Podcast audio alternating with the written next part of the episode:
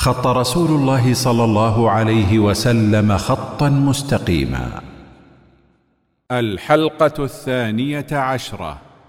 بسم الله الرحمن الرحيم، الحمد لله والصلاة والسلام على رسول الله وآله وصحبه ومن والاه، أما بعد. السلام عليكم ورحمة الله وبركاته. وعليكم السلام ورحمة الله وبركاته. حياك الله يا دكتورة وحيا الله المستمعين في هذه الحلقة الختامية لأول القوانين الروحانية. طبعا نحن لازلنا في أول القوانين الروحانية كل هذه المدة، وهو قانون الجذب. أذكر المستمعين الكرام أننا على امتداد 11 حلقة تناولنا تاريخ قانون الجذب ونشأته، وذكرنا أن المنبع له هو معهد إسلن المختص في دمج الفلسفة الشرقية الهندوسية والبوذية بالعلوم النفسية والتجريبية، ومحاولة تمرير هذه العقائد الشرقية من خلالها، وأن أول من أطلق هذا المصطلح هو رجل متأثر أو معتنق للعقائد الشرقية منذ قرن تقريبا من الزمان، وأن قانون الجذب لم يصدر من مجامع علمية أو تجارب بشرية محضة أو اكتشافات حيادية للكون، وإنما هو مصنوع على أيدي من يدين به.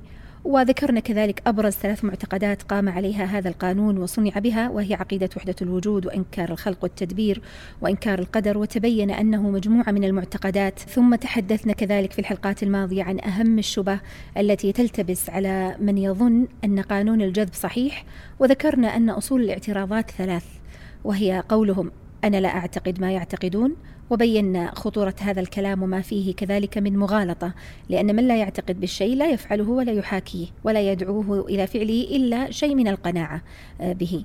وبينا ما في ذلك من الخطورة، وأنه لا يمكن أن تتصور ممارسة قانون الجذب دون التأثر بشيء من الاعتقادات المصاحبة، فإن خلا تماما منها فلم يعد اسمه قانون الجذب. وأيضا من الشبه قولهم في ديننا ما يدل على قانون الجذب، وبينا أهم 3 استدلالات ممكن يستدل بها بعض من يظن صحة قانون الجذب، كحديث النبي عليه الصلاة والسلام أنا عند ظن عبدي بي.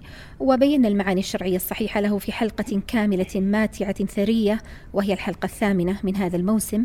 وكذلك قد يستدلون بالفأل الذي يحبه رسول الله صلى الله عليه وسلم، وبينا معنى الفأل الشرعي والفرق الكبير بين فلسفة الجذب وبين الفأل الشرعي، وأن الجذب إلى الطيرة المحرمة أقرب منه إلى الفأل، وذلك أيضا كان في الحلقة 9 من هذا الموسم. أو يستدلون عليه بالدعاء أو اليقين في الدعاء، وكذلك بسطنا الرد والتوضيح لذلك في حلقة كاملة وهي الحلقة 10. وكان من جملة ما يمكن أن يتنبه له المسلم في الفرق بين هذا القانون الاعتقادي الفاسد وبين الدعاء الذي هو العبادة، أن الدعاء تذلل وخضوع وعبودية وطلب، وإيكال الأمر لحكمة الله وتصرفه ونسبة الفضل إليه، وهذا القانون استدعاء وقسر وتحتم وقوع، وإيكال الأمر لقدرة العبد وقوة إرادته، والله جل جلاله لا مكره له. ثم كذلك من أين لهم هذا التفسير في حصول الدعاء، وأنه عبارة عن ذبذبات صاعدة أو ذبذبات نازلة أو قوى جذب ونحو ذلك. لا الشرع يثبت ذلك في نصوصه، ولا العلم يثبت شيء من مشاهد نراه، فلم يبقى إلا أن تكون عقائد وتخرصات. والنبي عليه الصلاة والسلام يقول في الحديث لا تكلني إلى نفسي طرفة عين. وكذلك تحدثنا عن الاستدلال بمقولة البلاء موكل بالمنطق، وبينا أنها مقالة مشتهرة وليست بحديث، وبينا معناها الصحيح، وهذا في الحلقة 10. وأخيرا آخر الشبه هي قولهم جربت فوقع لي، وهي الفتنة العمياء كما يقال. سنتناول بإذن الله الرد عليها في هذه الحلقة، وسنتناول كذلك شيء من النقد العلمي والعقلي لهذا القانون، علما أننا نستقبل أي سؤال وإشكال لم نتعرض له في الحلقات السابقة من خلال الرابط الموجود أسفل هذه الحلقة. وبالمناسبة هناك قناة كاملة للإجابة على أي سؤال يتعلق بالفكر الروحاني، يقوم عليه عدد من المختصات في العقيدة وفي الفكر الروحاني والشرقي تحديدا، وهي قناة اسأل البيضاء على التليجرام. ورقم الجوال الذي نستقبل عليه الأسئلة موجود أسفل هذه الحلقة. قبل أن نبدأ في الشبهة، بعض الناس يا دكتورة يقول إن قانون الجذب قانون كوني محايد خلقه الله من جملة الأسباب، فأنا أستفيد منه كما يستفيد منه الكافر، كالأكل والشرب قانون أيضا طبيعي أو قد يصنف أنه قانون كوني. هل قانون الجذب فعلا قانون كوني؟ الحمد لله رب العالمين، والصلاة والسلام على نبينا محمد وعلى آله وأصحابه أجمعين. قدمتي جزاك الله خير بمقدمة يعني تفصيلية عن الحلقات الماضية، وكذلك أشرت إلى أن هذه الحلقة ستكون آخر الحلقات، وأنا أقول نرجو ذلك، لعلنا نمر على جميع المحاور ويكفينا الوقت المحدد للحلقة. وأنا أعتذر من المستمعين حقيقة على طول هذا الموسم، ربما زاد عن عدد الحلقات المعتاد لأجل طبيعة الموضوع وطول الكلام الذي ينبغي أن يطرح فيه. ومع ذلك حقيقة أعتذر مرة أخرى للقصور الذي لا بد أن يقع في مثل هذا الطرح، لأنه يعني ضبط هذا الموضوع من كل جوانبه والإحاطة بجميع أطرافه يكاد يكون متعذر في مثل هذه الحلقات وطبيعتها يعني الموجزة إلى حد ما. أما بالنسبة لسؤالك الذي هو عن قانون الجذب، وهل هو قانون فعلا؟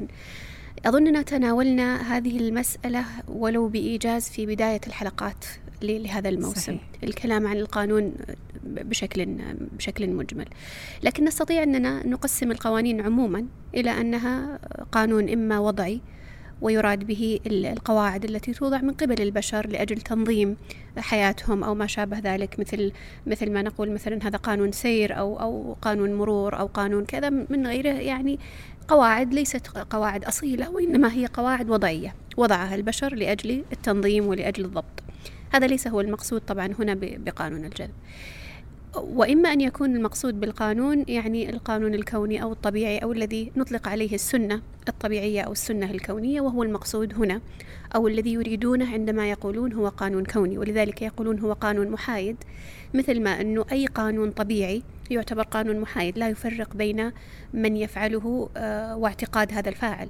يعني لما نأتي على سبيل المثال للحرق على سبيل المثال، يعني لما يأتي شخص بالنار ويضعها عند الجسم القابل للاحتراق يحترق الجسم هذا بغض النظر عن ما يعتقده الفاعل، مسلم كافر يعتقد أنها تحرق لا يعتقد أنها تحرق، فهو قانون طبيعي إن صح التعبير ثابت في الكون، دور الإنسان فيه هو اكتشافه ويعني تصوره على الصورة التي هو عليها وما شابه ذلك. أما وضعه فهو وضع إلهي ليس من صنع البشر، فهذا الذي يريدونه لما يقولون الجذب أنه قانون كوني. طبعا لما نأتي للتعريف الذي ينضبط به هذا القانون الكوني أو هذا القانون الطبيعي، سنجد أنه يعني يدور حول معنى كونه يعني نوع من النظام أو التعبير عن علاقة بين أشياء في الظواهر الطبيعية تكون ثابتة عند تماثل الظروف. يعني المقصود أنه النتائج تكون متماثلة إذا تماثلت الظروف في كل مرة لا ينخرم، ولذلك يسمى قانونا. وعلى سبيل المثال يعني ممكن نضرب لذلك مثال الاحتراق اللي ذكرته قبل قليل، إذا وجدت الظروف المتماثلة في البيئة التي تقبل الاحتراق والجسم الذي يقبل الاحتراق ثم الحرارة المحرقة واجتمعت هذه في أي ظرف كان في أي وقت كان، ما دامت الظروف والشروط قد تحققت فإن الاحتراق سيحصل، ومثله التجمد والتفاعلات الكيميائية وغير ذلك. والقوانين الطبيعية كثيرة جدا لا نكاد نحصرها، لكن هذه الأمثلة ظاهرة وواضحة للناس.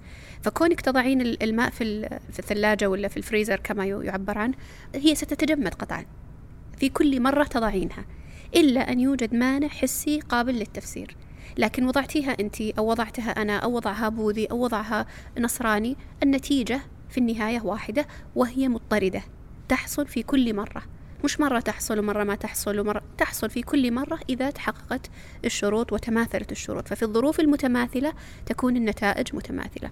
الإشكالية في ما يسمى قانون الجذب، وهذا يعني شرط مهم في تسميته قانونا، أنه عند تحقق الشروط لابد وتماثل الظروف لابد أن تتحقق النتيجة بصفة مضطردة. هذا غير منطبق على قانون الجذب، والواقع أنه ينخرم مرة ومرتين وثلاث وأربع، بل الأصل أنه ينخرم. ترى الأصل أنه لا يتحقق، ولما يتحقق شيء من الادعاءات في قانون الجذب تجدين من يعتقد به يطير بها وينشرها ويفرح بها، لأنها حالات في الحقيقة شاذة ليست هي الأصل الذي يحصل عليه الإنسان. طبعا كوننا نقول بأنه هذا قانون وليس بقانون من ناحية طبيعية، لابد أن يكون ثمة ضبط لهذا الاضطراد. يعني عشان نقول هذا قانون مضطرد لابد يكون له ضبط. طب كيف نعرف أنه مضطرد؟ تعمل عليه تجارب مختبرية تضبط هذا الأمر، ما لم يكن طبعا من الأمور الضرورية. وقطعا القانون الجذب ليس من الضروريات التي يسلم بها قطعا. وإذا نظرنا وفحصنا فلن نجد أي دراسة علمية أو اختبار في مختبر أجري على ما يسمى قانون الجذب، فوصل إلى نتيجة تفيد بأنه يؤدي إلى نتائج بالآلية المذكورة في قانون الجذب.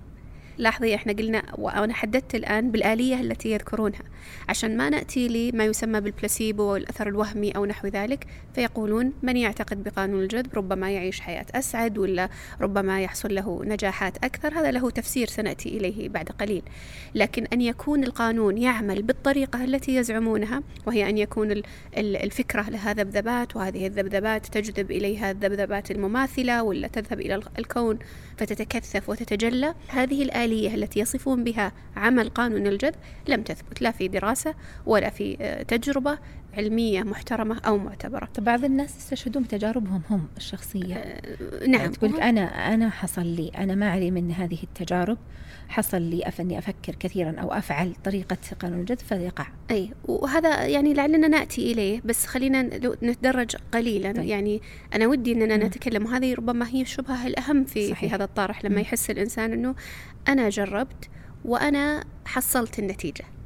لكن قبل أن نتكلم عن هذه، يعني بس بدي أن أقف يعني بعض الوقفات حتى تكون الفكرة يعني متدرجة إلى حد ما. فذكرت أنه هذا لا ينطبق عليه تسمية القانون لعدم وجود هذا الاضطراد الذي يثبت عن طريق التجارب المخبرية أو الدراسات أو ما شابه ذلك، فهو غير مضطرد ولا يحقق هذه النتائج الأكيدة، بل ينخرم باستمرار. إضافة إلى ذلك، سنجد أنه هذا القانون الأصل لما يكون في قانون، يعني قانون مثلا التجمد ولا قانون الاحتراق ولا غيرها من هذه القوانين الفيزيائية المادية، الأصل أنه لن يوجد ما يعارضها عقلا أو حسا، أليس كذلك؟ نعم. يعني ما خلاص هي تكون لا يمكن أن تعارض عقلا ويقال هذا عقلا غير منطقي أو غير مقبول، أو أن يكون ثمة ما يعارضها حسا، لأنها من الأمور المسلمة تكون، صح ولا لا؟ لما نجي لقانون الجذب سنجد أنه ثمة اعتراضات على القانون المزعوم هذا، اعتراضات من الناحية العقلية ومن الناحية الحسية. نعم، إذا تحبين أن نتكلم عن هذه الاعتراضات الحسية. نعم. والعقلية. نعم. طيب، يعني بالنسبة للجانب الحسي، يعني الجانب المادي إن صح التعبير، وربما يكون يعني يميل إلى الرد العلمي التجريبي على هذه المسألة. وأنا في هذا المقام حقيقة لن أسهب في مسألة الردود العلمية التجريبية، لأنه وإن كان لي قراءة فيها واهتمام، إلا أنها ليست تخصصي، ولذلك أحب أن أحيل على بعض الأشخاص المهتمين والمختصين بالفيزياء وبالعلوم الطبيعية والتجريبية، ممن لهم اهتمام برد مثل هذه الشبهات، ويعني رد الشبهات عن تخصصهم. وأذكر على سبيل المثال وعلى رأسهم الدكتور عبد الغني مليباري، وهو متخصص في الفيزياء، وله ردود كثيرة فيما يتعلق بزعم الروحانيون والمهتمين بالطاقات والجذب وما شابه أن هذه الدعاوى التي يدعونها هي علمية تجريبية، أو أنها تنتمي إلى فيزياء الكم أو إلى الفيزياء أو نحو ذلك من الافتراضات أو المزاعم العريضة. وهناك بعض التسجيلات المسجلة عندنا في القناة التي تفضلت بذكر طرف منها، ولعل المشرفات أيضا يجعلونها في أسفل الفيديو. إضافة إلى الدكتور طلال العتيبي من الكويت، كذلك له اهتمام بهذا وله مدونة باسمه، وفيها ردود قد بسط فيها الرد في مسألة زعمهم بالموجات والذبذبات وفيزياء الكم وما شابه، وهي من متخصص ربما تكون أكثر قبولا لدى المستمع والمتلقي من لو أني نقلتها لهم. لكن سأتكلم عن طرف من الاستدلالات الحسية التي تناقض هذا الزعم بأن هذه الفلسفة هي قانون طبيعي. طبعا الدكتور الذي جعلهم كذلك يردون على هذه المزاعم، نعم، يعني هذا التطفل على صحيح. الفيزياء، واستخدامهم لمصطلحات علمية توهم المستمع أنهم يتكلمون عن مثلا فيزياء أو نحو ذلك، مثل الذبذبات، الموجات، الترددات. صحيح. وأنا أتصور أنها يعني غيرها على الدين وغيرها على التخصص. نعم. يعني لما يجي شخص ويتطفل، وإحنا ذكرنا مرارا أنه هذا الفكر إنما هو فكر طفيلي حقيقة، إما أن يتطفل على النصوص الشرعية، وإما أن يتطفل على العلم التجريبي ولا العلوم النفسية، ولا يعني يتنقلون ما بين هذا العلم وهذا العلم، لا يقوم مستقلا بذاته على الأقل في البلدان العربية والإسلامية. من الأمور التي تذكر في مسألة الرد على أو عدم قبول هذا القانون حسا، أن القانون لا يسمى قانونا في العلوم التجريبية والطبيعية حتى يتم إثباته، وهذا لم يحصل كما أشرت إليه قبل قليل.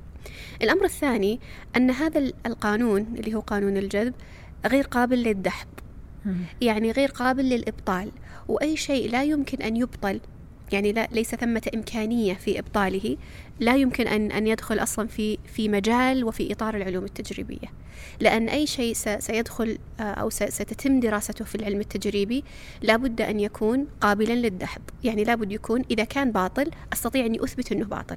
لكن في حالة قانون الجذب هو باطل، لكن لا يمكن أن يثبت تجريبيا بأنه باطل. لأجل إيش؟ ليش أقول لك لا يمكن أن يثبت أنه باطل؟ لأجل المخارج التي يضعونها، أو ما يسمى ممكن نقول يعني زي المخارج الإسعافية التي يضعونها لأجل أن يردوا على كل من يقول لم يعمل معي قانون الجذب. ففي كل مرة أنا أحاول أن أقول مثلا لا يثبت قانون الجذب لأجل كذا، يأتيك بعذر في المقابل يجعله غير قابل للدحض. أعطيك على سبيل المثال عشان يعني تتضح الفكرة بشكل أكبر. يعني لما يأتي أحد ويقول قانون الجذب يوصلك إلى مرادك، فإذا ما وصلت أنا لمرادي أعطاني رد الآن، فقال مثلا أنت لم تعتقد بما فيه الكفاية.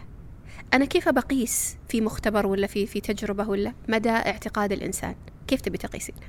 لا تستطيعين، غير قابل للقياس إلا بما يترتب عليه من نتيجة، صح؟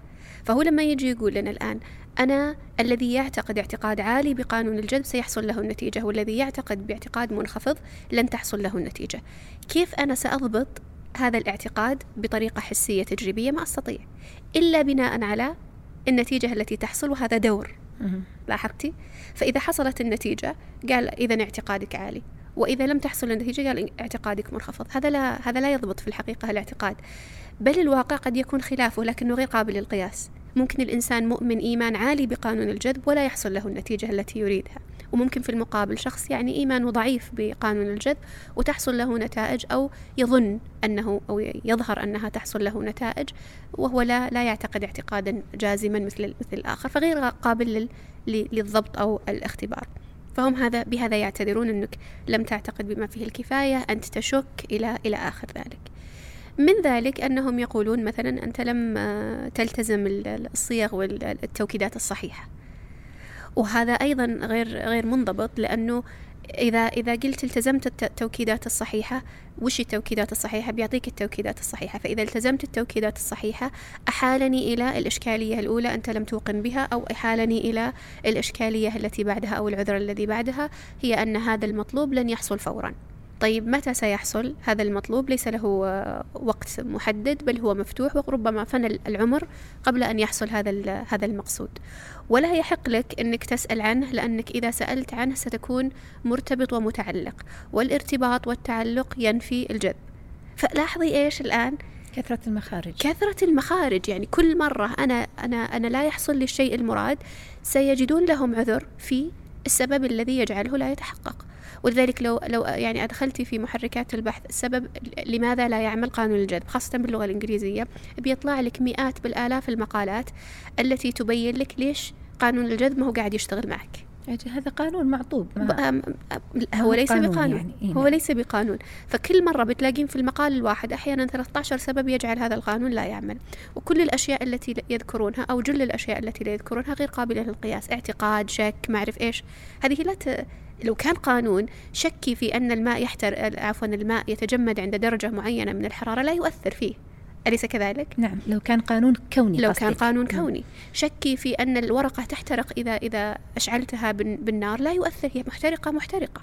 فلو كان قانونا طبيعيا لما تأثر معتقداتي وميولي وشكي وغير ذلك. هذا يدلك على أنه قانون اعتقادي. أحسنت. هذا اللي يؤثر ترى فيها الشك، هي العقائد، الإيمانيات، العقائد، الأفكار، هذه التي تؤثر فيها الإيمان والشك. أما القانون الطبيعي الكوني فهذا لا يؤثر فيه مسألة الشك وغير ذلك. مشاعرك غير منسجمة، عندك تخوف من المستقبل إلى آخره، عندك مشكلة في الاستقبال، يعني هذه من الطرائف. أحيانا يقولون الكون أعطاك لكن أنت ما استقبلت، يعني أنت تطلب مثلا وظيفة والكون أعطاك مثلا شيء مشابه أو شيء بعيد أو شيء كذا، فالمفروض أنك تتقبلها ولا تردها إلى آخره. يعني المقصود أنه المخارج لا حصر لها، وكل ما قلنا طيب ما حصل قال لك هذه المشكلة، وإذا قلت حليت المشكلة قال لك لا طب في مشكلة ثانية، وإلى ما لا نهاية حتى يحصل. فإذا حصل ترى لم يلتفتوا إلى هذه الأمور كلها. يعني لو اتفق أن حصل هذا الشيء الذي تريده، واحد يريد وظيفة فحصلت له وظيفة، كان شاك وكان متعلق وكان يريدها فورا، وكان كل هذه الأشياء والإشكالات التي يجعلونها معارضة لحصول المطلوب كانت كلها موجودة فيه، ومع ذلك حصل لم يلتفتوا إليها، يضربون بها عرض الحائط مادام خلاص حصلت النتيجة وفرحوا بها. فبغض النظر لا يقولون الآن اتفاق، لا يقولون بفعل قانون الجذب. طب وين الإشكالات اللي كانت موجودة ومتوفرة في هذا الشخص وتعدونها موانع من تحقق المطلوب في غيره؟ لماذا لم تعد موانع في تحقق المطلوب هنا في هذا النموذج؟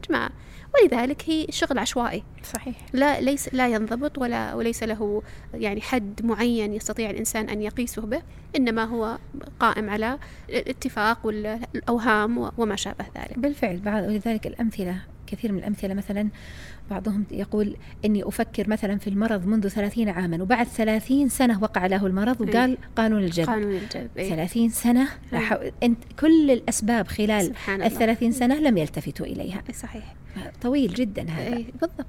أو حتى أي أمر يعني الأقدار يعني تسير بطرق عجيبة، في كثير من الأحيان لا يستطيع الإنسان أن يدرك أبعادها ولا يبرر لها يعني أسباب ظاهرة في بعض الأحيان، لكن هؤلاء ينسبونها إلى مثل هذه القوانين كما يقول الشاطبي رحمه الله. وكثير من العلماء ذكروا مثل هذه العبارة، أنه لو كان العبد يعني يطلع على جميع التفاصيل لبلغ علمه علم الله عز وجل، فعلمه قاصر ومحدود. صحيح. في يعني من الأشياء التي تذكر في مسألة رد هذا القانون من الناحية يعني الناحية الحسية، أنها تنبني على قاعدة، وهي أن المثل يجذب المثل. هذه قاعدة يجعلونها قاعدة مادية حسية، والواقع أنها ليست قاعدة مضطردة تنطبق على كل الأشياء، بل حتى وهذا يعني فصل فيها فيما أذكر الدكتور طلال، يعني فصل في مسألة الأمور المتعارضة، وأن الأمور المتعارضة والمختلفة في كثير من الأحيان في الطبيعة تنجذب إلى بعضها البعض. ومثال على ذلك ما يعرف بالشحنات الموجبة والشحنات السالبة اللي نعرفها في المغناطيس وما شابه، فإن يعني ربما يعني تتنافر أو تتجاذب على حسب، فإن الموجات المتشابهة تتنافر والموجات المختلفة تتجاذب. فالمقصود أنه ليس مضطردا بهذا المفهوم. ثم يعني حسا في الواقع، يعني أنت الآن لما تنظرين إلى حال الجاذبين إن صح التعبير، لو أنهم تركوا الأسباب فعلا فيما يحتاجون إليه حقا، هل تتصورين أنه أحد منهم فعلا سيعتمد على قانون الجذب؟ إلا أن يكون ناقص العقل مجنون، يعني واحد مريض مرض عضال خطير وفي المشافي العلاج المناسب لهذا المرض، هل يتصور أنه واحد يقول لك لا والله بجلس في البيت وبقول التوكيدات الإيجابية وأنا طيب وأنا شافي ومشفي وأنا صحيح وأنا صحيح البدن وكذا، ولا سيذهب إلى المشفى ويطلب الدواء الأسباب التي شرعها الله سبحانه وتعالى؟ ما يتصور إلا أن يفعل ذلك، ولو فعل غيره لا عد ناقص عقل، أليس كذلك؟ والواقع أنه ترى يندر ممن يعني يروجون وربما يستميتون في الدفاع عن قانون الجذب أن يفعل هذا إذا صار الحال وصل إلى الحياة والموت، أو وصل إلى شيء يعني خطير بالنسبة لنفسه أو لولده أو لماله أو ما شابه. قطعا سيفعل الأسباب الحسية ولن يعتمد اعتمادا كليا على مسألة الجذب، مع أنه الجذب بالنسبة إليه هو أقوى حتى من السبب الحسي، فواقعهم يعني يدل على خلاف ذلك. طبعا بالإضافة إلى أنه لما نشاهد الذين هم رواد قانون الجذب سنجد أنه يقعون في كثير من الإشكالات التي لا يحبذونها ولا يريدونها. يعني ربما بعضهم بل كثير منهم ترى عدد يعني لا بأس به، يعني مثلا وين داير، مثلا جيري هيكس، من كبار المروجين هذول كلهم ماتوا بأمراض خطيرة، فكان يعني بالإمكان أن يجذبوا إلى أنفسهم العافية لو أن هذا القانون ينفع. منهم من يعني نفي من بلده وأخرج من بلده وضيق، وربما يعني جمدت حساباته المالية، ويحصل لهم كثير من الإشكالات لا أريد أن أفصل فيها في كثير منها.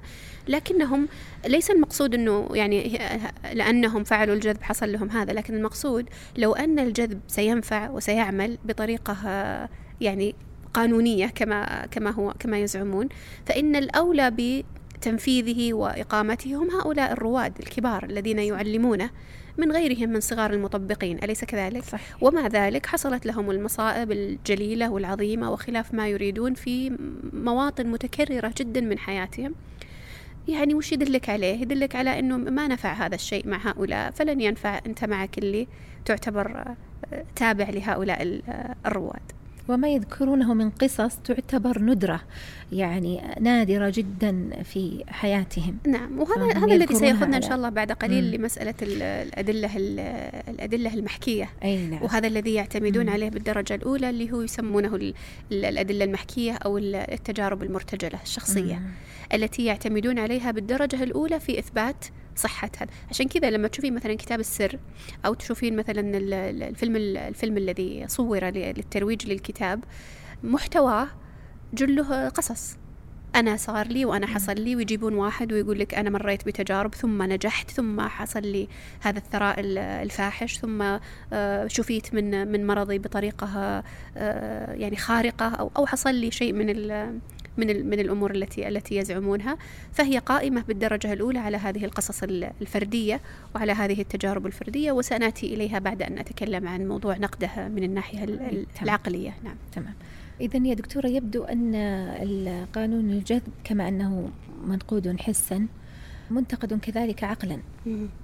نعم، وهناك ثغرات يبدو واضحة جدا لو تفكر الإنسان فيها من الناحية العقلية. صحيح. ويعني أنا سأعطيك يعني عدد من الأمثلة التي لو أن الإنسان فعلا تأمل في هذا القانون في بنيته وفي حالات تطبيقه لوجد أنه في ثغرات كبيرة عقلية هي في الحقيقة تبطل هذا القانون وتسقطه. من الأمور يعني العقلية التي ربما تتقارب مع الحسية هي حصول أشياء غير متوقعة. يعني على سبيل المثال أنت الآن لو تفحصتي تاريخك وحياتك، كم من المرات حصل لك شيء غير متوقع؟ كثير، أليس كذلك؟ يعني تفاجأتي بحصول شيء معين بناء على قانون الجذب. المفترض هذا ترى ما يصير أبدا، لأنه الإنسان هو الذي يدير أقداره، وكل ما يحصل له من حوله إنما هو مبني على أفكاره ومشاعره. فأنا إذا كنت لم أتهيأ بأي صورة سواء سلبا أو إيجابا لهذا الشيء الذي حصل لي مفاجأة، المفترض أنه ما يصير لي ولا يصير لأي أحد شيء لا يتوقعونه، لا يخافونه، أو شيء لا يرجونه. إما تخافه ولا ترجوه، هذا بالنسبة للقانون، لأن القانون كما يقولون لا يميز بين الحق والباطل، لا يميز بين السلب والإيجاب، فأنت لا تريده أو تريده يجيبه لك. ولذلك أنا يعني من الطرائف التي استمعت لها من يعني أحد النقاد، يعني هو ملحد لم يكن مؤمنا، لكنه يعني كانت لديه عبارة أعجبتني. قال هم يقولون أن العقل الباطن، لأنه يرون أن العقل الباطن أو العقل اللاواعي بحسب التعبير الذي يستخدمونه لا يميز بين الحق والباطل. يقول والواقع الذي نشاهده أن العقول الواعية اللي هي عقولهم لا تميز بين الحق والباطل. فباتباعهم واعتقادهم بهذا القانون حقيقة يدل على أنهم لا يميزون بين الحق والباطل وبين الواقع وبين الوهم، حتى بعقولهم الواعية، هي عقولهم الواعية. نعم. فحصول الأشياء غير المتوقعة يدل على أن هذا القانون لا يعمل صراحة أو بل حقيقة. يا دكتورة، حصول الأشياء، عدم حصول كثير من الأشياء، صحيح، تم التفكير فيها كثيرا ولم تحصل. صحيح. ويعني من الأشياء أيضا التي تذكر، وهذا يعني الإنسان يفكر فيه. أنا ما أدري هذا الوقت مناسب لعرض هذا التفصيل، لكن سأذكره يعني لعله يعني يستفاد منه.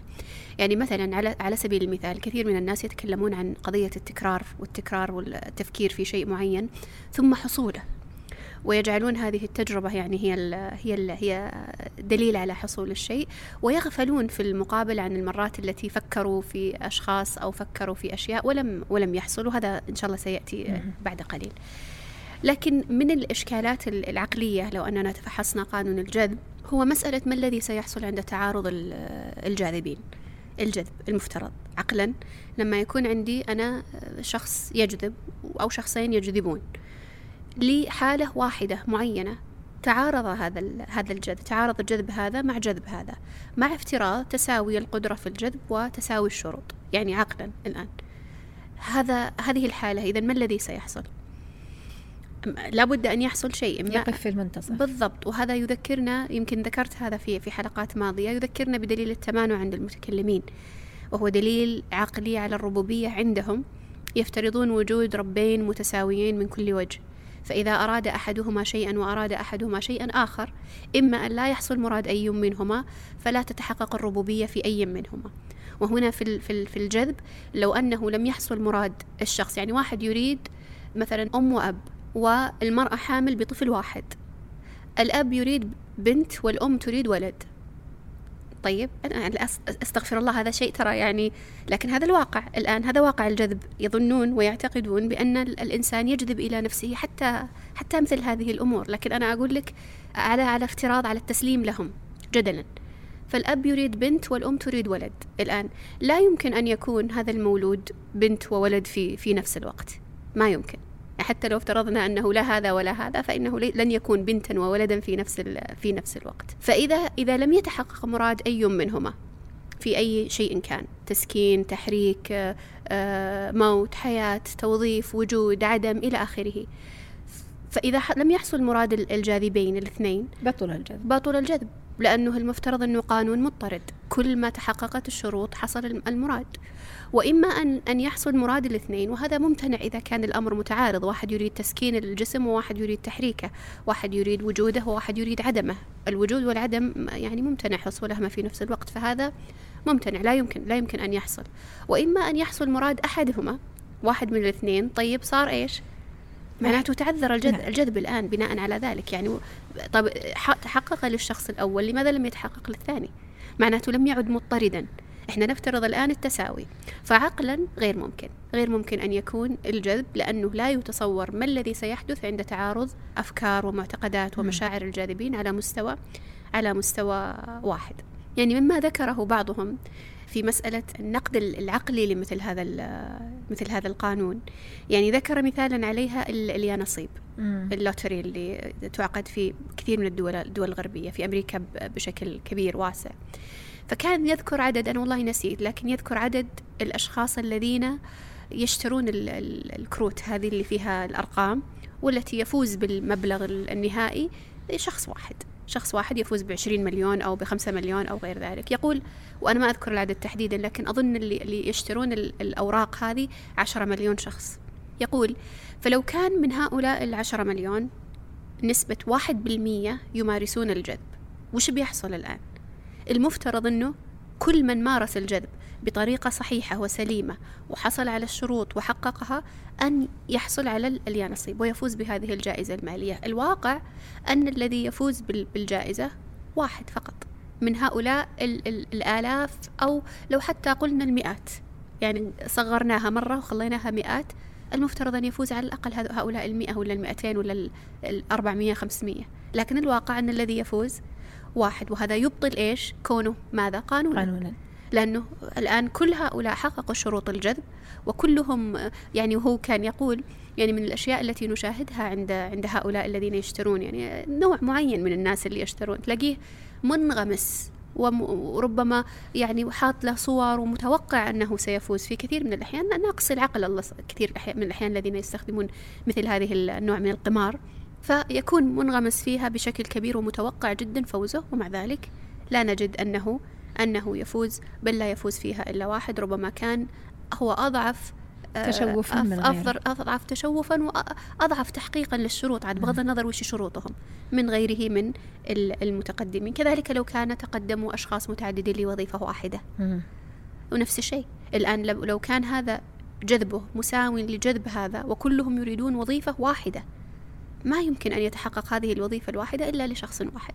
فال10 ولا 100 اللي تقدموا، ومنهم 7 8 10 20 كلهم حققوا شروط الجذب، لم تتحقق لهم هذه الوظيفة، مما يدل على بطلانه. سبحان الله دكتورة، ما مقدار التحطم النفسي الذي يشعر به الإنسان إذا كان يعني جعل أمله في مثل هذا واعتمد على نفسه كلية، بينما المؤمن إذا ما حصلت له الوظيفة قال قدر الله ما شاء فعل.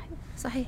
من الطرائف يعني في نفس فيلم السر كان من المقدمات يعني المقدمات التشويقية للفيلم أنهم كانوا جايبين واحد يقول سأتأخر عن العمل أو ما، يعني كان يفكر في قضية التأخر، فاتفقت كل الأشياء التي الساعة ما اشتغلت، ما أعرف إيش، ما حصل ملابسه مكوية، أشياء كثيرة تؤخره عن العمل، حتى أنه وقف في شارع مزدحم جدا أخره عن العمل فيه مئات السيارات.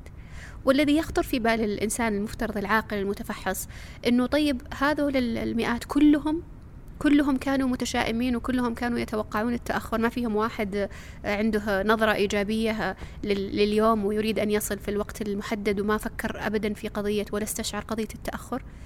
فإذا لو كان في فعلا واحد منهم كانت نظرته جاذبة للتساهيل إن صح التعبير لما وقع في هذا الازدحام المروري، ولا كان تيسر له خط كذا الحالة يستطيع أن يمشي. بالواقع أن الازدحام المروري قدر على كل هؤلاء، الجاذب واللي ما جذب، واللي جاذب خير واللي جاذب شر، واللي يريد خير واللي يريد شر.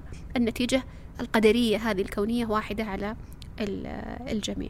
طبعا مثل هذا النوع من الأفكار ترى توصل الناس إلى تطلعات غير منطقية، كذلك تجدين عندهم آمال وتجدين عندهم يعني تطلعات ليست متوافقة حتى مع إمكانياتهم ولا مع قدراتهم الشخصية. وهذا ترى إشكالية كبيرة حتى دائما في مسألة التخطيط ووضع الأهداف. من الأشياء الرئيسة التي يذكرونها للإنسان عند ذلك أن تكون أهدافك قابلة للتحقيق، واقعية. ما تكون أهدافك خيالية. لكن الإنسان الذي يعتقد أنه يدير الكون ترى طبيعي أنه ستكون لديه بعض الأهداف الخرافية غير المنطقية. ولذلك يا دكتورة هذا له تأثير سلبي كبير جدا على السلوك أيضا، لأنه صحيح. إذا لم يحصل له ما أراد احتال، ربما يقع في الحرام، ربما يقع في مثلا النصب أو نحو ذلك ليحصل على هذا الأمر الذي تشوف له وهو ليس في حدود قدرته أو حدود ما يمكن أن يتوصل إليه. يعني بالإضافة إلى مسألة التأثير في الآخرين كذلك، يعني لما الإنسان يريد أن يجذب، الواقع أنه ليست الجذب فقط للأشياء المادية، في كثير من الأحيان هو جذب لعلاقات، هو جذب لحب أشخاص ولا غير ذلك، ولا قبول أشخاص مثلا في موطن سلطة ولا توظيف ولا ما شابه. وهذا أيضا يأخذنا إلى قضية من الذي يجذب، أيهما الذي يجذب، فهل الإنسان هو يساق بجذب الآخرين ولا له إرادة مستقلة ولا، فتقع فيه إشكالات لا توجد ترى عندهم لها حلول مقنعة ولا إجابات مقنعة. في كثير من الأحيان تتمرر ولا يجاب عنها بإجابات هي أقرب ما تكون إلى التهرب من هذه المعضلات المنطقية التي تواجه مثل هذا القانون الفلسفي الاعتقادي. فيعيش الناس حالمين ثم يصطدمون بالواقع. نسعد باشتراككم وتقييمكم.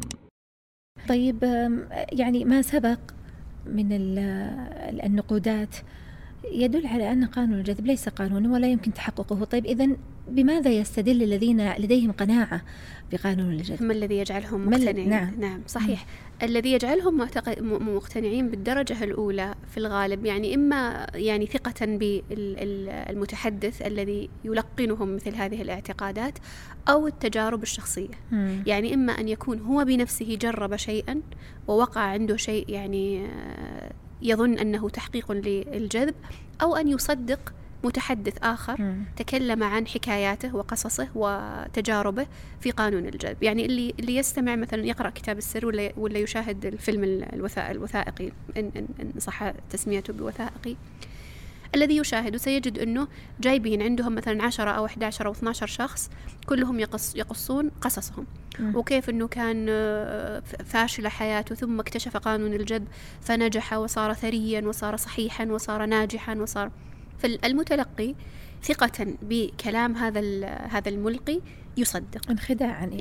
نعم، يعني عنده زي الثقة العمياء، تسليم لقول هؤلاء، فيصدقه يعني بناء على ما يقوله من التجارب الشخصية أو من التطفل على العلوم التجريبية أو غير ذلك. اللي ليس هذا محل، يعني الأدلة غير الصحيحة. أو أن يقع هو نفسه في تجربة ما فيمارس الجذب بطريقة أو بأخرى ثم يرى أو يحصل له الشيء الذي كان يريد أن يجذبه أو الشيء الذي يريده. هنا عندنا دكتورة سؤالين، يعني ما مدى أولا صحة الاستدلال بالتجربة الشخصية وتعميمها وجعلها قانونا، والثاني ما مدى صحة الربط يعني وجعلها السبب هو النية، السبب المؤثر في الوقوع والحصول هو تأثير النية، هو النية أو الجذب أو ما شابه. نعم طبعا ابتداء معلوم أن السببية لا تثبت بالتجربة الشخصية، وهذا ثابت أو مستقر في علوم الشريعة وفي العلوم التجريبية على حد سواء.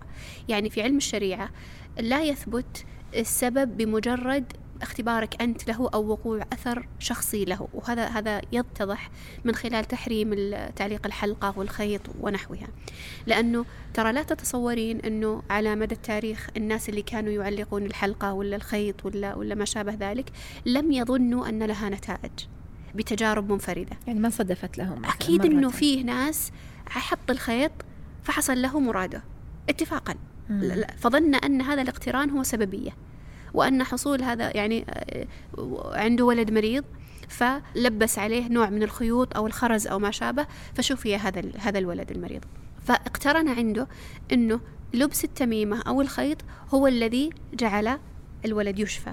فالمقصود أنه إحنا لا نتصور أنه انتشار التمائم وانتشار يعني الاعتقاد بها على مدى التاريخ وفي شعوب مختلفة لم يكن ثمة تجارب، أكيد كان في ناس جربوا التميمة وظنوا أن لها نتيجة من خلال تجربتهم الشخصية. التفسيرات سأتي للتفسيرات، لكن يعني بس يعني أريد أن أؤكد أنه هذا الشريعة تنفي ذلك أن السبب، ولذلك عبر عنه العلماء في مسألة ثبوت السبب الكوني بأنه ما ثبت بالاضطراد.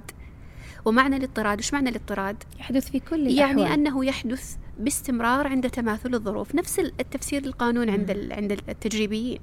وكذلك في العلم التجريبي لا تقبل الحكايات والقصص، يجي واحد يقول أنا جربت هذا الدواء وطاب المغص ولا راح الصداع ولا حصل كذا ولا، لابد أن يتأكد أو على أقل تقدير يغلب على الظن اضطراد هذه العلاقة السببية، أو أن تفسر العلاقة السببية، أو أن تضطرد على أقل تقدير النتيجة وإن لم يتم يعني الخوض في الآلية العمل والسببية. فإذا على الصعيدين الشرعي والعلم التجريبي لا يقبل التجارب الشخصية والتجارب الفردية. أنا أتصور حتى على الصعيد الشخصي، يعني لو جاني أحد وقال أنا جربت هذا الشيء، إذا كان يعني فيه مجازفة، ما أتصور أنه شخص على حتى المستوى الشخصي والمستوى يعني الاجتماعي حتى سيقبل تجربة شخص واحد، ولربما قال يعني ما وش دراني، يمكن أنت صدفت معك، لكن ما يدريني أن هذا الذي فعلته فعلا سبب مناسب لحصول على هذه النتيجة. فهذه النقطة الأولى، أن قضية التجارب الشخصية هي ليست دليلا على ثبوت السببية ابتداء، هذا إذا كنا بمعزل أصلا عن قضية وجود إشكالات في السبب نفسه.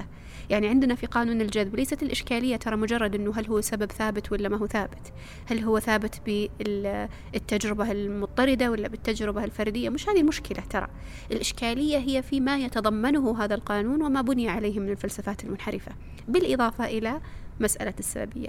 مثل ما قلنا في الطاقة ليست المشكلة فقط عدم ثبوتها، صح. المشكلة هي فيما تتضمنه من إشكالات اعتقادية هي يعني مدمجة فيها غير قابلة للفصل عنها، وتوسيعه يا دكتورة كذلك يجعلونه سببا عاما كبيرا مطلقا مستقلا، يعني للسعادة والشفاء والنجاح، وليس محصورا في زاوية محددة، صحيح. أو في شفاء مرض معين أو نحو ذلك. هذا الإطلاق الكبير يجعله كأنه بديل عن الرب جل جلاله.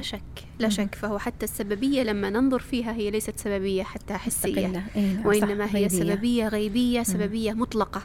وهذا لو حتى يعني يكفي طرحه من هذه الزاوية لمعرفة بطلانه، بغض النظر عن قضية الاضطراد والتجربة، وهل ثبت أو لم يثبت، وهل تعددت الحكايات أو لم تثبت. مجرد النظر في حقيقته وأصله وماهيته والنظر في المزاعم المرتبطة به، هذا يكفي لرده بغض النظر عن التجارب. لكن أنا أقول لك أنه أغلب الناس الذين يزعمون ويصدقون مثل هذه الخرافات إنما يبنون على تجاربهم الشخصية، وهذا الذي يأخذنا إلى تساؤلك اللي ذكرتيه قبل قليل. طيب ما هو التفسير؟ يعني ترى من الصعب جدا أنك تجين لشخص يظن أنه تحقق له شيء معين، فتجي تقولي له لا لكنه لا يحصل، بيقول لك طيب أنا حصل لي. فلا بد أن علشان تقنعينه وعشان يكون يعني تكشف فعلا الشبهة، لا بد أن يعطى تفسيرا لهذا الشيء الذي شاهده والذي حصل له. من التفسيرات التي تذكر، يعني بس عشان أوضح وش نقصد بالتفسيرات، نقصد أن إنسان فعل ومارس خطوات الجذب، كتب التوكيدات، كررها، فعل التعليمات اللي يعطونها للشخص الذي يريد أن يجذب شيء. فلما فعلها فترة معينة، أسبوع، أسبوعين، شهر، حصل له الشيء الذي عين الشيء الذي يريده مما لم يكن متحققا قبل ذلك. يعني كان يسعى لتحصيل هذا الشيء قبل ذلك، قبل ممارسة الجذب، لكنه لم يحصل له. ثم لما مارس خطوات الجذب حصل له هذا المقصود وهذا المراد، فهنا تقع الإشكالية. فهذا الاقتران بين هذه النتيجة وبين هذا الفعل الذي فعله أو هذا الاعتقاد الذي اعتقده قبله، ظن أنه ثمة نوع من ارتباط السببي. فهنا حتى تكشف هذا الزيف وهذه الشبهة، لا بد من بيان التفسيرات الصحيحة لحصول هذا المطلوب عند فعل هذا الفعل المخالف. ممتاز. من الأشياء التي تذكر أن الجذب قد يكون مؤثرا، يعني معطيات الجذب أو ممارسات الجذب أو آليات الجذب قد تكون مؤثرة في السلوك، سواء كان ذلك بقصد، السلوك والعمل، سواء كان ذلك بقصد أو بغير قصد. يعني مثلا واحد يريد أن يجذب لنفسه وظيفة، ففعل يعني الطرق التي يقولونها في الجذب، كرر الكلمات، بدأ يتقمص الدور وبدأ يكرر، يعني يشعر يعيش دور الموظف في هذه الشركة أو هذا المحل. الذي يحصل في بعض الأحيان أنه الإنسان مع كثرة انهماكه في هذه الفكرة وتقمصه لها، يبدأ بالسعي الجاد تتحسن نفسيته، ويبدأ بالسعي الجاد الفعلي بقصد الحصول على هذا المقصود. صح. فيبدأ يقترن مع الاعتقاد الذي يعتقده عمل، فعل حقيقي محسوس، وهذا العمل هو سبب صحيح للوصول للمقصود. فلما يصل للمقصود، يعني زي مثلا واحد أصيب بمرض، فلما جاء وقالوا له افعل وقل أنا صحيح وأنا، فبدأ يقول أنا صحيح وبدأت تتحسن نفسيته وكذا. وفي نفس الوقت هو يأخذ العلاج، يأخذ الأدوية، يأخذ الحقن، ولا فعل العملية الجراحية فشفي. فلما شفي نسب الفضل بعد الله عز وجل، إن كان يقول بذلك، إلى الجذب وليس إلى السبب الحقيقي الذي هو فعله إلى جانب الجذب. فإذا الأسباب التي قد تكون مؤثرة والتي بسببها يحصل المراد ليست هي الجذب، وإنما الأسباب الحسية التي يفعلها الإنسان مصاحبة للجذب، خاصة عند الناس الذين يقولون لا تعارض بين العمل والجذب.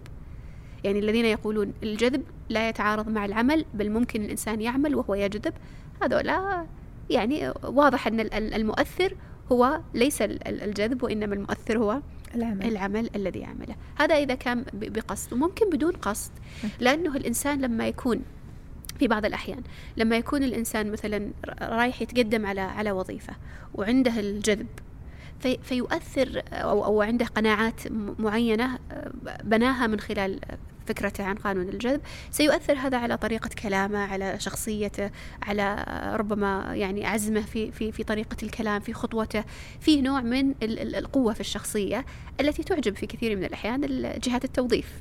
فيكون السبب هو ليس الجذب نفسه، لكن الأثر الذي انطبع على شخصية هذا الإنسان بسبب مثل هذه الأفكار أو نحو ذلك. هذا لا يجعلها ترى مباحة، هذه الأفكار لا يجعلها مقبولة، لكن أقول لك أنا أفسر لماذا حصل المراد في بعض الأحيان لبعض الأشخاص عندما مارسوا الجذب. فإما أن يكونوا يعملوا أعمال مصاحبة حسية فتكون هي المؤثرة، وإما أن يكون قد تأثر بالأفكار وانهماكه فيها فأثرت على شخصيته وسلوكه بطريقة غير محسوسة أو غير مقصودة للإنسان. ولذلك في كثير من الأحيان أصلا لا ينتبه لها ولا ينسب السببية إليها. من الأمور أن يكون الشيء يحصل اتفاقا. يعني أذكر واحد كان يتكلم عن هذه المسألة من النصارى، يعني اللي كانوا انهمكوا في حركة العصر الجديد ودخلوا في الجذب، ثم خرج منه إلى النصرانية، يعني كأنه تاب منها إلى النصرانية. فكان من الأشياء التي يعني يذكرها، يقول يعني وحجته كانت جيدة في هذا السياق، كان يقول ممكن أنه يأتي شخص فيعمل التوكيدات ويعمل الخطوات الجذب خلال شهر، وبعد شهر تأتيه الوظيفة، وهو لا يعلم أنه قبل 6 أشهر كان المدير عنده رافع الإجراءات، فحصلت هي اتفاقا. يعني هذا مقدر لك سواء فعلت التوكيدات ولا ما فعلتها، من 6 شهور وهو ماشي أمرك في مسألة الترقية أو مسألة الوظيفة. وهذا يحصل ترى كثيرا، يعني يكون الأمر اتفاقا، يحصل اتفاقا. وفي هذا يعني يذكره بعض العلماء في مسألة الدعاء غير المشروع أو دعاء غير الله، لما يدعو إنسان عند قبر أو يدعو المقبور بأن يرزقه ولد فيأتيه ولد، فسره العلماء بتفسيرات متعددة، منها أن يكون ابتلاء واختبار، لكن منها أن يكون اتفاق، بمعنى أن الولد مقدر لك في ذلك الزمان، وحصلت هذه اتفاقا. الدعاء المقبور ولا غير ذلك حصل اتفاقا، وهنا نفس الشيء، فينسبه إلى، فيظن أن المخلوق. السبب هو هذا الدعاء، ولا يظن أن السبب هو فعله للجذب، وهو من أقدار الله الجارية، سواء دعا أو لم دعا هذا المقبور ولا لم يدعو، سواء فعل ممارسات الجذب أو لم يفعل، فتحصل له فتنة ولا شك أنها تكون من قبيل الفتنة. يعرفون نعمة الله ثم ينكرونها. صحيح. وهذه يعني نقطة إنه الاقتران لا يعني السببية. وفيه من الأشياء الطريفة التي ذكرها أحدهم وهو يتكلم عن هذه النقطة، يقول يعني لما تعمل، وهذا يدلك على أنه القول بأن الاقتران هو مماثل للسببية يدل على ضعف في العقل. فذكر تجارب أجريت على بعض الحيوانات، يعني فيه تجي يعني حمامة أو طير أو كذا، وحاطين لها زي الأكل اللي ينزل باستمرار، ينزل بوقت معين، يعني كل مثلا 30 ثانية تنزل حبة، كل 30 ثانية تنزل حبة. الحمامة والطير، وأنا شاهدتها حقيقة، تصويرها عجيب وغريب، يعني أجريت على عدد من الطيور. فالحمامة ما تعرف وش السبب اللي يجعل الحبة تنزل، فهي لما تسوي حركة معينة مثلا تلتفت أو تنقر فتنزل الحبة، فتظن إنه إيش؟ إنه الحركة هذه استدارتها هي السبب في نزول الحبة، فكل مرة تدور وتأخذ الحبة وتدور وتأخذ الحبة، لأن ظنت لما اقترنت دورانها في المرة الأولى مع الحبة ونزولها، فظنت إنه هذه الحركة التي تفعلها هي السبب في نزول الحبة، مع إنه الحبة مؤقتة بوقت، تحركت ما تحركت، سكنت، اللي هو الحبة نازلة في ذلك الوقت. ويشبه هذا ما يفعله أصحاب الجذب، فهو يظن أنه لأجل هذه الممارسات التي فعلها حصل هذا المقصود، وهو حاصل بتقدير الله سبحانه وتعالى، سواء فعل ممارسات الجذب وتوكيداته أو لم يفعلها. نعم. إذا ذكرنا تفسيرين. نعم. تحسن السلوك تبعا. صحيح. والاتفاق اللي يعبر عنه أحيانا بالصدفة، لكنه هو الاتفاق اللي هو الاتفاق القدري. نعم. الثالث، وهو يعني ربما يكون من الأهم، وهو ما يعرف بالتأثير التأثر أو التأثير الوهمي، اللي يتوهم الإنسان أن هذا الذي فعله قد أثر، هذه الممارسات التي فعلها قد أوجدت أو قد أحدثت أثرا حقيقيا. وهذا إما أن يكون بما يعرف بالوعي الانتقائي، أو يعرف بالانتقائية الدلالية، أو الانحياز التوكيدي، أو ما شابه ذلك، له يعني تسميات وفروع مختلفة. الذي يراد منه، الذي يقصد منه، أنه الإنسان إذا كان معتقدا بشيء معين، فإن هذا الاعتقاد يؤثر على نظرته للأشياء وليس للأشياء نفسها. فعلى سبيل المثال لما نجي الآن، يعني مثلا، وهذا المثال ذكرته قبل قليل بالنسبة للأشخاص الذين يقولون إذا فكرت بشخص فإن هذا الشخص ما أدري له متصل فيني أو يحضر أو ما شابه ذلك. الواقع أن هذا الإنسان إنما ينتبه للحالات التي يكون فيها هذا الاتفاق، ويحصل خلاف ذلك كثيرا لا ينتبه إليه، لأنه اهتمامه واعتقاده مرتبط بهذه الحالة الشاذة، هذه الحالة الغريبة. وأنا أذكر مرة في إحدى المحاضرات في القاعة الدراسية في الجامعة، طرح هذا الموضوع للنقاش، مسألة أنه كيف الإنسان أحيانا يفكر بشيء ويحصل. فجاءت إحدى الطالبات وقالت أنا كل مرة أفكر بشخص لابد أن يأتي بالطراد، لا ينخرم هذا أبدا. طبعا تعجبت من زعمها، لكن قلت طب دعينا يعني نعرض هذا الزعم للاختبار. إيش رأيك أنك الآن تفكرين بشخص، وهذا الشخص ما يكون يعني في القاعة ولا لا، شخص يعني بعيد الاحتمال إلى حد ما أن يأتي هذا الشخص أو أن يتصل في هذا الوقت، فكري فيه وخلينا نشوف، ولو تحقق هذا اتفاقا، فأنا أول المؤمنين. لا لا لا، ماني بأول المؤمنين. لو تحقق هذا اتفاقا لا طلبته مرة ومرتين وثلاث حتى نتأكد من صحته. أيوة. صحيح ولا لا؟ صح. فطبعا ضحكت البنت وامتنعت طبعا عن هذه التجربة الفاضحة، أليس كذلك؟ يعني ما يتصور أنها ستفعل هذا وسيحصل، ولو أنه حصل ترى مرة ما كفى هذا بقي هذا فيه احتمال الاتفاق. لو حصل هذا، مع أنه يعتبر شيء عجيب ومستغرب وربما يدعو إلى كثير من الناس إلى الاستيقان، لكنه غير كافي حتى التجربة الواحدة. لكن لو جت فكرت في فلانة نورة، جت نورة، فكرت بعد شوي بهنا، جت هنا، فكرت بعد شوي بنوف، جت نوف. هنا الآن تضافر هذه التجارب أصبحت تدل على الحقيقة، لكن واحدة ما تدل، ثنتين ثلاث متفرقة قد تكون من قبيل المصادفة والاتفاق. دكتور، أصلاً الاستغراب في مثل هذه المواطن يدل أنه ليس بقانون، ولو كان قانون لكان معتاداً، كان صحيح. عادي جداً أنه أنا أفكر ويجي وأفكر، ما أجي أقول للناس وأبهرهم وأقول ترى أيوة صار. أحسنتي. فهذا الانتباه والانبهار يعني. بالضبط، الانبهار بهذا يدل على ندرته يعني وغربته. أيوة. وأنه ليس أمراً معتاداً، يعني إشكالية ليس هو الأصل في كل لما تقول صحيح. كل ما فكر. والحقيقة أنها فكرت كثيرا ونسيت، ولم تنتبه لكثير صحيح. ممن فكرت فيهم ولم يتصلوا، لأنه هذا الأصل. أيوة. ولا يستغرب ولا يلفت الانتباه. يعني أنت الآن لو تفكرين بشخص وراحت الفكرة وانتهى لن تنتبهي، لكن لو فكرتي بشخص واتصل صار الآن شيء ملفت للانتباه فثبت في ذهنك. لو تكرر هذا ثبت في ذهنك أكثر، لو تكرر مرة رابعة ولو بينهما مدة لشعرتي أنه كل ما تفكرين بشخص فإن هذا، وهي يمكنها 1%. نعم. والإشكالية في قولها كل ما فكرت حصل. بالضبط. نعم. بالضبط. أو يعني الاعتقاد أو الاعتقاد بأن التفكير هو السبب الذي جعل هذا الإنسان يتصل أو يأتي أو يقدم أو غير ذلك. فهذا انحياز. وش وجه الانحياز الآن؟ وش وجه التحيز؟ أنها أغفلت جميع الحالات التي لم يحصل فيها الاتفاق هذا، وانتبهت إلى الحالات التي حصل فيها هذا الاتفاق. وهذا يحصل كثيرا عندما وإحنا صار لما يلعب يقول لك مثلا نلعب نقول ابحثي في الغرفة عن شيء أزرق، تلاقين أشياء زرقاء برزت، أشياء سوداء تبرز.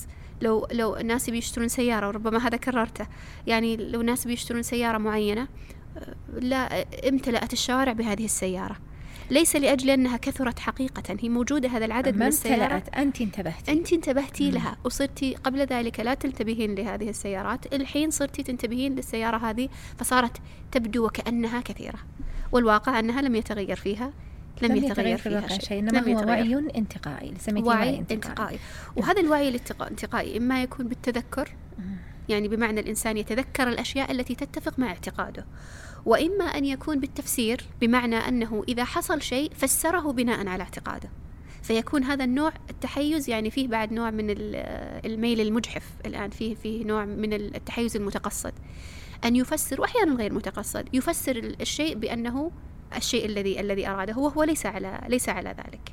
يعني مثلا أعطيك على سبيل المثال، لو افترضنا أنه شخص فكر في مثلا مصيبة معينة، فحصل اتفاقا أمر هو ليس بالأصل من الإشكالات أو من المصائب، انكبت موية ولا، ففسر هذا على أنه من المصائب التي كان يفكر فيها، ولا في الأصل أنه لو كان في حالة اعتيادية لما فسر هذه الحادثة بأنها مصاب، لكنه لما كان يريد أن يبحث عن مصيبة لأنه يفكر فيها، فأي شيء تصرف يحصل يفسره على أنه مصاب أو أنه يبحث. فإما أن يتذكر وإما أن يفسر بناء على اعتقاده، وإما أن يبحث معناته هو جالس يدور على دليل، وهذه تشبه طريقة المبتدعة لما يعتقد فيبحث عن دليل يدل على ما يعتقده.